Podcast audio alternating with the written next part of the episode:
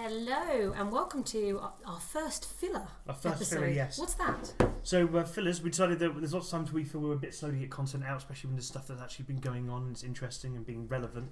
You know, instead of being irrelevant as we tend to be. Um, we like to be known to be irrelevant. yeah, we're, we're good at being irrelevant. It's been our, our speciality for years. Now we're trying to be trying our best to be relevant. So this will be us trying to like get together. Also, we can put a bit more content out, make it a bit easier in terms of hunt down people and catch them with nets and force them to drink wine with us. So this time we just drink wine with each other and talk about stuff that's relevant quickly, a little bit quicker. Yeah. So as always, I'm Yanina Doyle. I'm Jonathan Cleaner.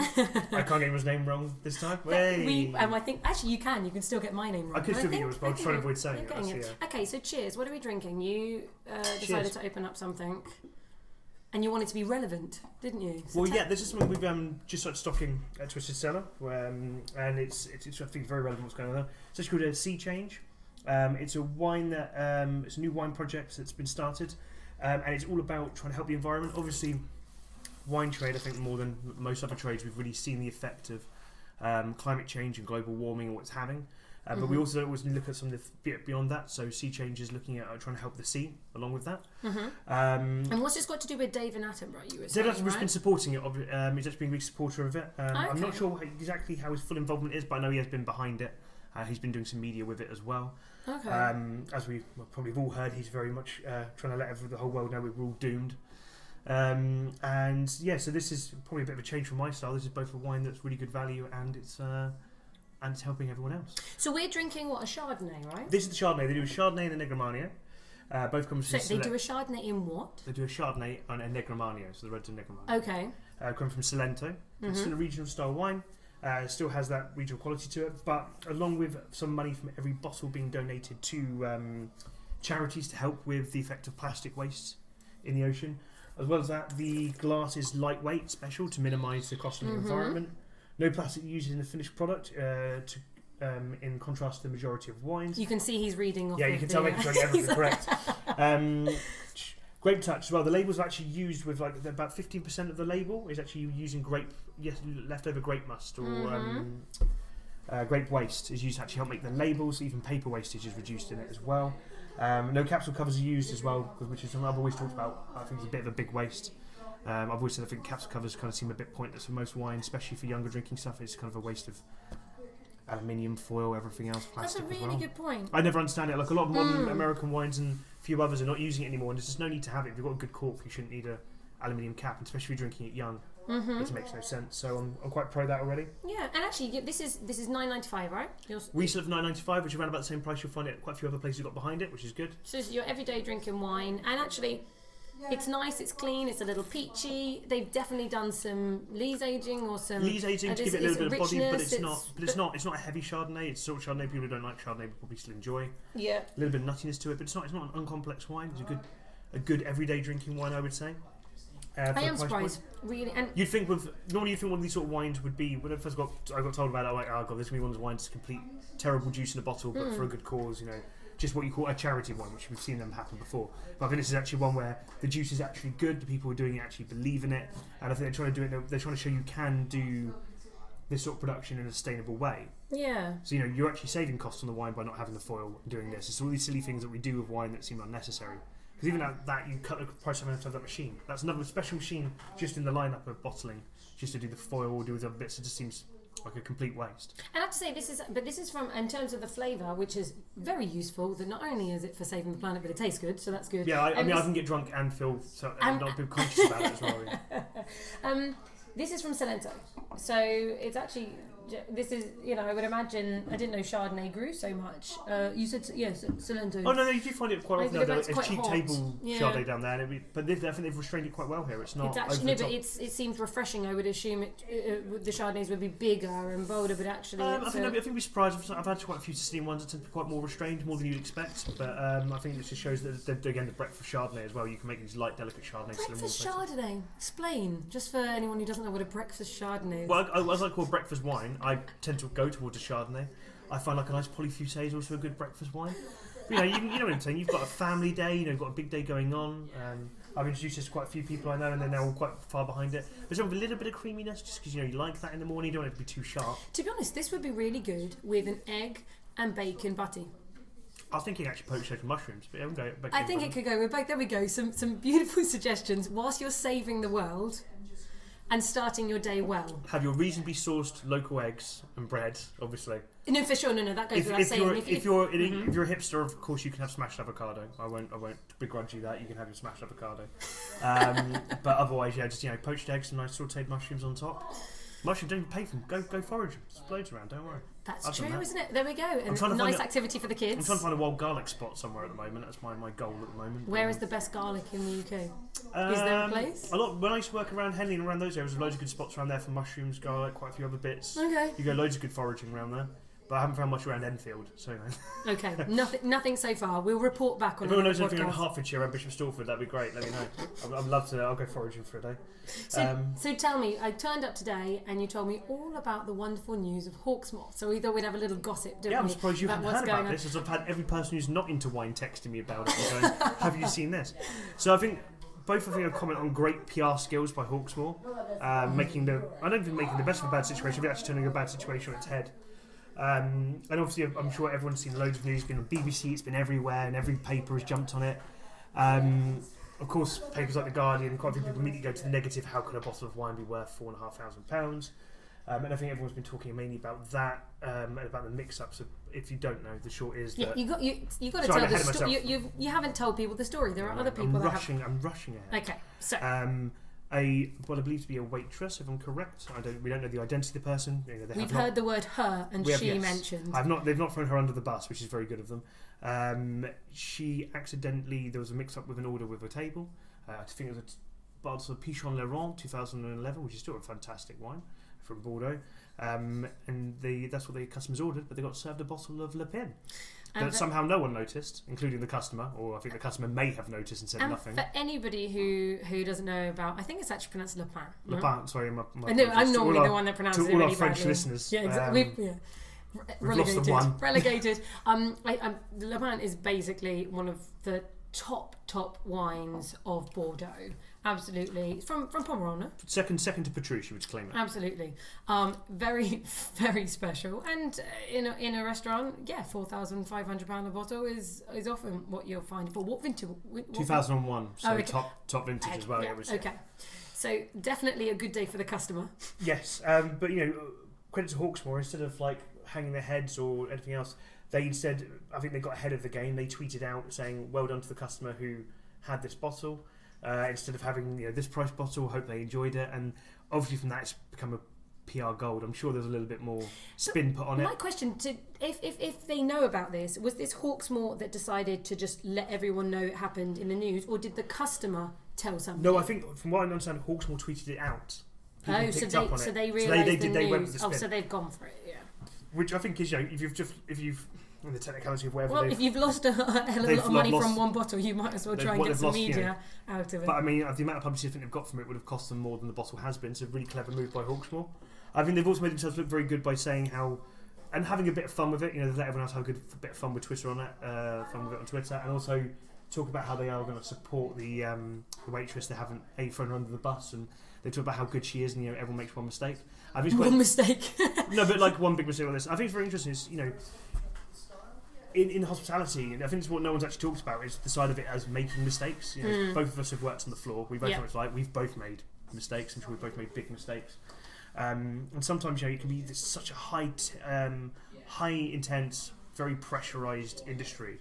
And You're in I've, a rush. I've seen, I've literally, seen, I've had, I've actually seen people waitresses escorted off site because they spilt a drink on someone and got upset. oh goodness me! And I've seen uh, even more worse things than that. That's one of the lighter ones. But to see someone that handled it very well is great. You know, it's the same thing. Like you can have a star player, they miss one goal or they don't save the one penalty. You know, you might be upset with them for a while, but you kind of get over it, and you should do it doesn't Yeah. take away the rest to be honest. I, I've always said, and you know, to people in uh, when when a waitress or a sommelier comes over to the table when they present you the bottle of wine, um, you should pay attention to what they're showing you. You know, for whether it's the right vintage, it could be different, especially where that maybe is more important in Bordeaux, and two, that it is specifically the wine that you've ordered because mistakes happen, and often you've got the same wine and a, uh, a restaurant. This has happened in my restaurant so many times they have the baby wine and then they have the premium wine. The labels look exactly the same, other than maybe it written underneath is cuvee something. So you're, you're saying this, one of the tweets that Hawksmoor put out was a picture of the two bottles of wine next to going. They look similar, don't they? They don't look similar Oh, at is all. that is that, is that had a they bit show? of that as Okay, well. well that doesn't count. But what I would say is that how many times you know this that there is the the the, the premium icon wine. Oh, yeah, no, and then yeah. their baby But I think wine, also- and they look so but this- similar. this so waitresses often I'd come back to. I mean, this happened to Hawksmoor in Manchester, so we can be Mhm. specific. So if you're booking for a Hawksmoor, go to go to Manchester. As you're most likely around, to yeah. get something. I don't think you decent. will. I think every bottle was you checked fastidiously.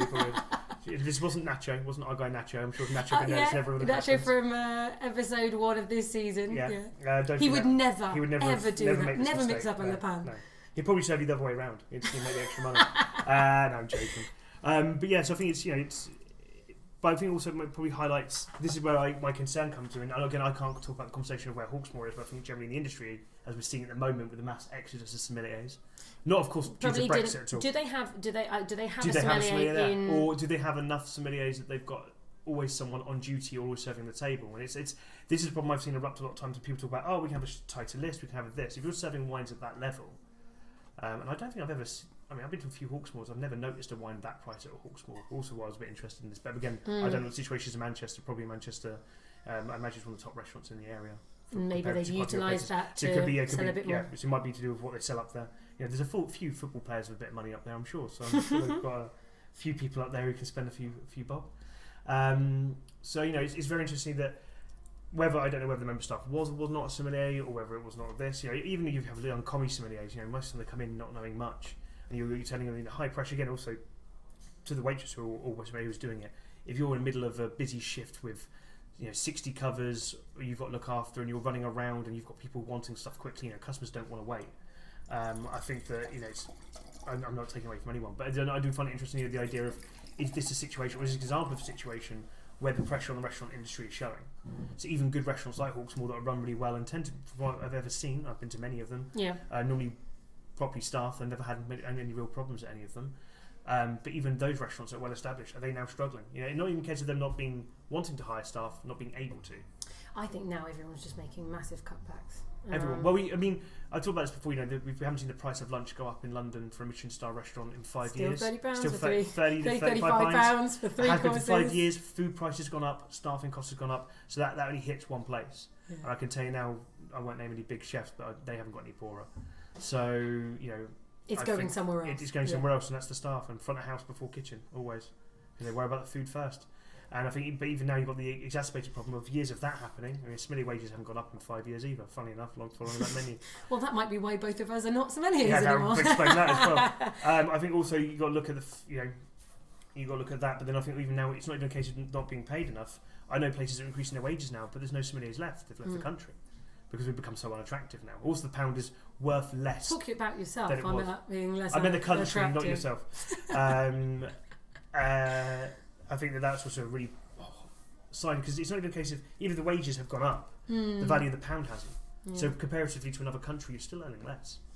You know, I've been offered, I've been offered those those those op- options to go to Dubai have got more and more tempting every year. ah, the value of the pound gets worse lose and worse. No, We're no, going no, to. Dubai. No, I'm, I'm, st- I'm Do you realise with your white skin what would happen to you? I suppose you don't burn.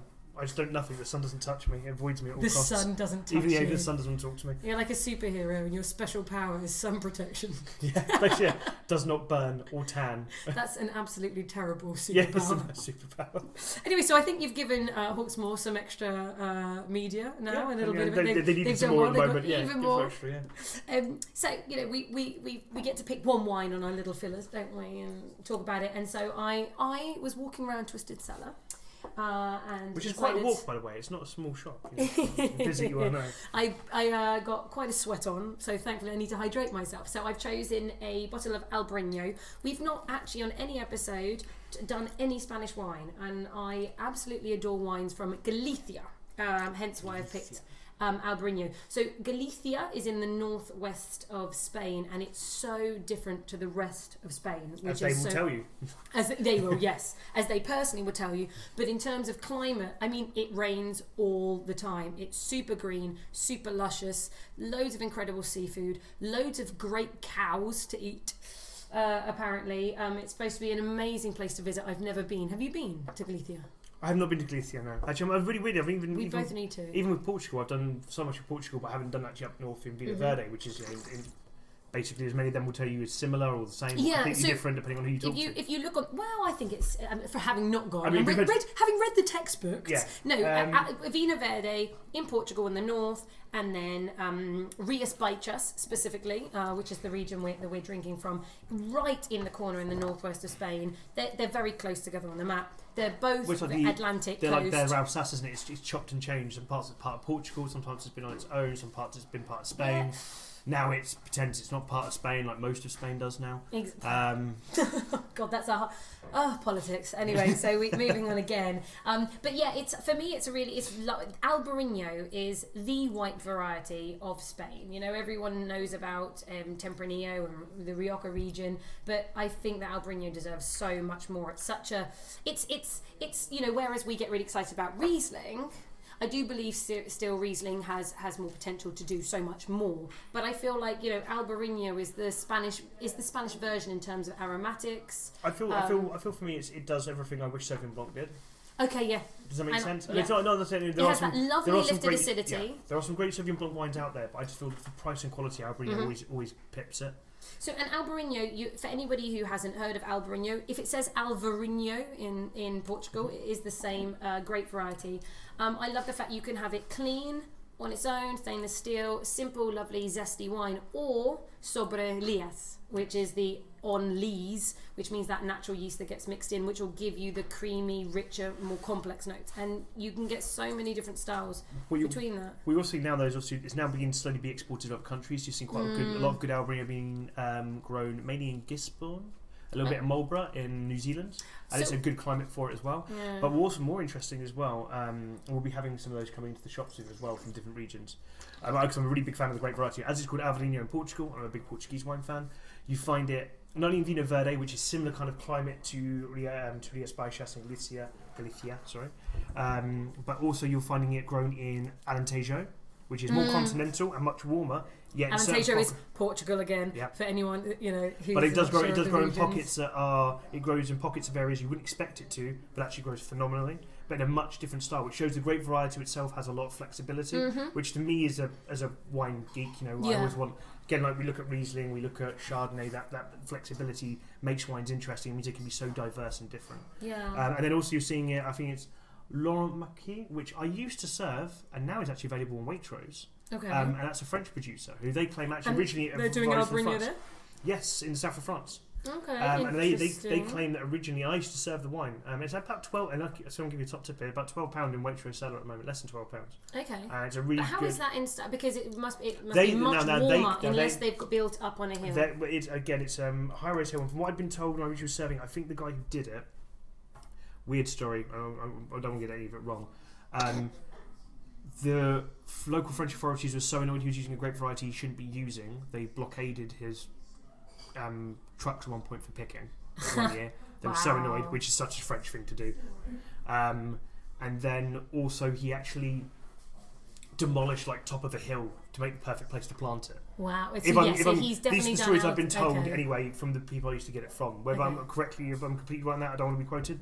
But I definitely know there was definitely some trouble with it. Mm. The locals did not like it whatsoever. He does produce other wines as well. Um, but he's claiming that there's a lot of evidence to show that actually monks took it originally to Galicia from the south of France. So he's trying to bring the grape home, is his claim as well. So I'm sure I'll get fact checked on some of that. But um, this is what I was told. I can't say I know for definite. I never actually met the producer.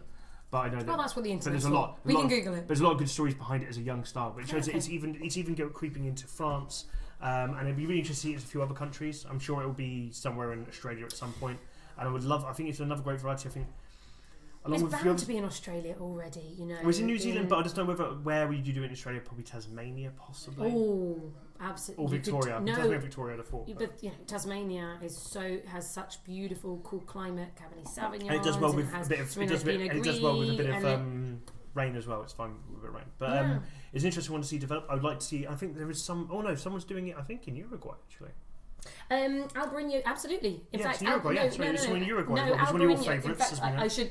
That that was terrible that I kept my mouth shut. No, absolutely. Um, Uh, um, Bouza in Uruguay does it. Yep. Um, also, um, Garzon in Uruguay does it. And I mean, actually, I say that after Sauvignon Blanc and Riesling um, and Viognier, Viognier, I'm not sure the exact orders in Uruguay. Albarino is a be- big. that would be a good Imagine, imagine. So, so Galicia, it rains. It rains a lot. Atlantic coast, loads of sea breezes, very, very green. In Uruguay, my new favourite country for wine, is on on the Atlantic Ocean. Uh, it actually, it's very much like a mixture between um, um, Bordeaux climate and Galicia in terms of the rain, um, 800 meters, kind of a bit more plus, lots of sea breezes, all this kind of stuff. So it's it's perfect for Is that assumption that South America is all just baking hot all the time? Well, and... that's why I'm plugging my new go Uruguay, go Uruguay. Should your But, boyfriend be worried? Are you going to be importing a new one soon, or is that like a... uh, my boyfriend, what, uh, he's Colombian. When That's they what I mean, start making saying, like- really, when they start, make, start making really good wine, which is never going to happen, then he can worry. You, you prefer the rubber exports? Is that what you're saying? I can't, yes, I do. Coffee.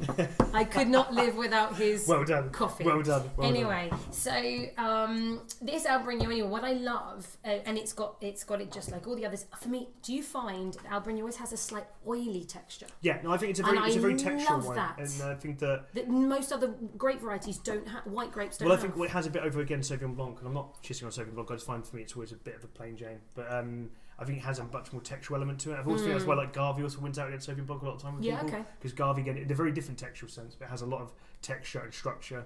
I think Albury again has a very distinctive one. That little oily note, almost more like kind of in line with Gruner's and um, Germanic grape varieties, has that little element to it, that oiliness and that Well, sort it's of rounded for me. For me, every Albarino that I taste, one is aromatic, two it's peachy, and it always has fruits, like a exactly, and it has a floral note. So it's peachy-ish, peachy-ish, stone fruity-ish. Um, it's it's got a blossom floral note, and it has this oily texture with lovely acidity. Um, and I'm forgetting that citrus freshness, but it for me. Clean, delicious every single time, whether I'm buying a £10 Albarino or whether I'm going all the way up the spectrum. I think, you know. Well, I think consistency with like identity, and I think they've, they've done very well. Like what not New Zealand have done, ironically again with Sauvignon Blanc coming up again, but I think they're always going to get compared in a way. Um, but is that the region itself has done a lot of work to protect the brand and the grape style. yeah. So there's very strict rules on what you can and can't do, on how you grow, what you can call Rias Baixas, and what you Mhm. can't. So to be Rias Baixas, you have to be 100% Albarino. You can't blend anything at all. And to Ah. be, yep. And if you're not Rias Baixas, you can be out some of the outside areas. You're allowed to blend a certain amount. So you can use some of the other grapes. I'm, I'm gonna, now we're going to have to look this up and I'm going to challenge you here Go on. because, I mean, in Rias Baixas, it's about 90% Albarino. Yes, and the and you- rest is the but you then varieties can't quote of Rias Loreo Baixas, yeah. and But then you can't quote Rias um, Baixas. I am going to have to look that up because quote I it, still. uh, s- what, so what are from- they? So what are they calling it then?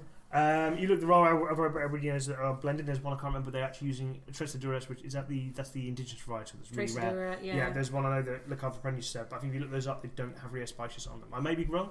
I'm pretty I sure. feel like you're I'm wrong. almost positive it's 100 percent for because uh, I, I all, all I'll say is I have not I uh, like for instance I was in Vinexpo uh, this week I was tasting lots of Albarinos um, on the little notes they were saying things like uh, 90% Albarino 5% Loureiro you know 5% Treixadura and I was I'm convinced that not only did they say Rias Baixas on them they a lot of them were saying um, the Valley de Salnes one of the sub-regions or Orosal well, check that because I'm etc. found the one I'm talking about, the Tres Grande, which is probably telling me whether it's got. Okay, so you could. I feel like you're wrong. I could be, you could be wrong. If I am, then it's ninety percent with ten. But I'm sure from when I'm doing my studies, or it might be when you're when you're a single. There are five sub-regions within VS. There are five sub-regions. It Um, might be when you're a sub-region, you have to be 100% Albarino, and I could be wrong because of that. That might be where I'm going slightly off, um, but I'm double checking. He may double check, and he has a few minutes left whilst I'm talking to see if he can figure it out. Otherwise, we might have to. Uh, uh, No, I don't. I don't Let know. people know later out. Um, anyway, this this Albarino, I don't think I've uh, said what it is. We'll put a picture up. It's called a Diluvio uh, Albarino. This is 2017. It is just simply from Rias Baixas. So although we mentioned there's the five sub-regions, um, I think I believe um, the Salnes Valley is uh, the biggest. So you'll see that most on labels if they're using a sub-region, and also Condado de Te is the the warmest. So if you're after a, a richer style of Albarino, you can find that from that region. Um, there's Orozal, and I can't remember the other two off by the top of my head. Um, Um, to be labelled Rias Baixas Albarino, oh, okay. have to be 100% Albarino. You can be labelled Rias Baixas, Re- okay. but you can't be labelled but Rias Al Baixas Brino- Albarino. So I am, I am Right. correct. Thank. Okay, fine. Fine, fine, fine. I'm sure. I'm sure of that. Yeah. So that's why you can still find Rias Baixas on labels. But it won't say and it can then say what is in it, Because- it can't be classified. perfect. Okay, they're- good. Yeah, glad because when I was picking up bottles, And that can come from any of the subzones like this one, where it can be a blend Yeah, of them, okay, or so it can that- come specifically from a subzone and then be labelled that subzone. fine because that makes sense because when I was picking up the bottles, they were saying these sub-regions and they definitely had other varieties than Albariño. So okay, so we've got that confirmed. Perfect. Um, anyway, so this wine I got from Twisted Cellar. There we go, another little hit. Plug, um, plug, plug, plug, plug. plug. Um, and this was sixteen pounds or sixteen. 16 16 on the dot, yeah. Sixteen on the dot. I don't want to do any too many like point this and that. I try to round up or down if I can. so. But Albariño for anyone who wants a food pairing, I mean seafood is always it is perfect with oysters. It's perfect with prawns, lobster, all this kind of you stuff. shouldn't do seafood pairings. Jamie Goode said. You shouldn't- shouldn't Is that what Jamie Goode- did say. Why did Jamie Goode say you shouldn't do seafood? I don't know. He He's put a post up saying about. I, d- I didn't read it properly, but he did a big post about saying he hates seafood. He hates um, food pairings with tasting notes. You know, That's we should do that. We should talk about. No, we should talk about it. That is horrendous. If that is the case, because that's horrendous. it's like one of those. I mean, obviously everyone's entitled to their own opinion, but when you think about it, what is it that the you know when when a consumer is get is thinking about doing a dinner party and whatever, and people start getting into wine, what is the first question really? Maybe not the first, but people are asking. They want to know right. If I'm going to have this wine, Well, from our side, what can I pair it with? As, as a retail shop, the first thing we're actually always asked is, um, do you? Um, I'm having this tonight. What would you recommend with it? Is one of the most common questions we're asked all the time. Absolutely, people want to know that. But I will tell people a little, a little secret. One thing that us sommeliers don't want to tell you all the time is, yes, there are perfect parents. and Very that is rarely. really, really good to find them and to know them. You've just hit the nail on the head. Rare, but the majority of wines go with the majority of food.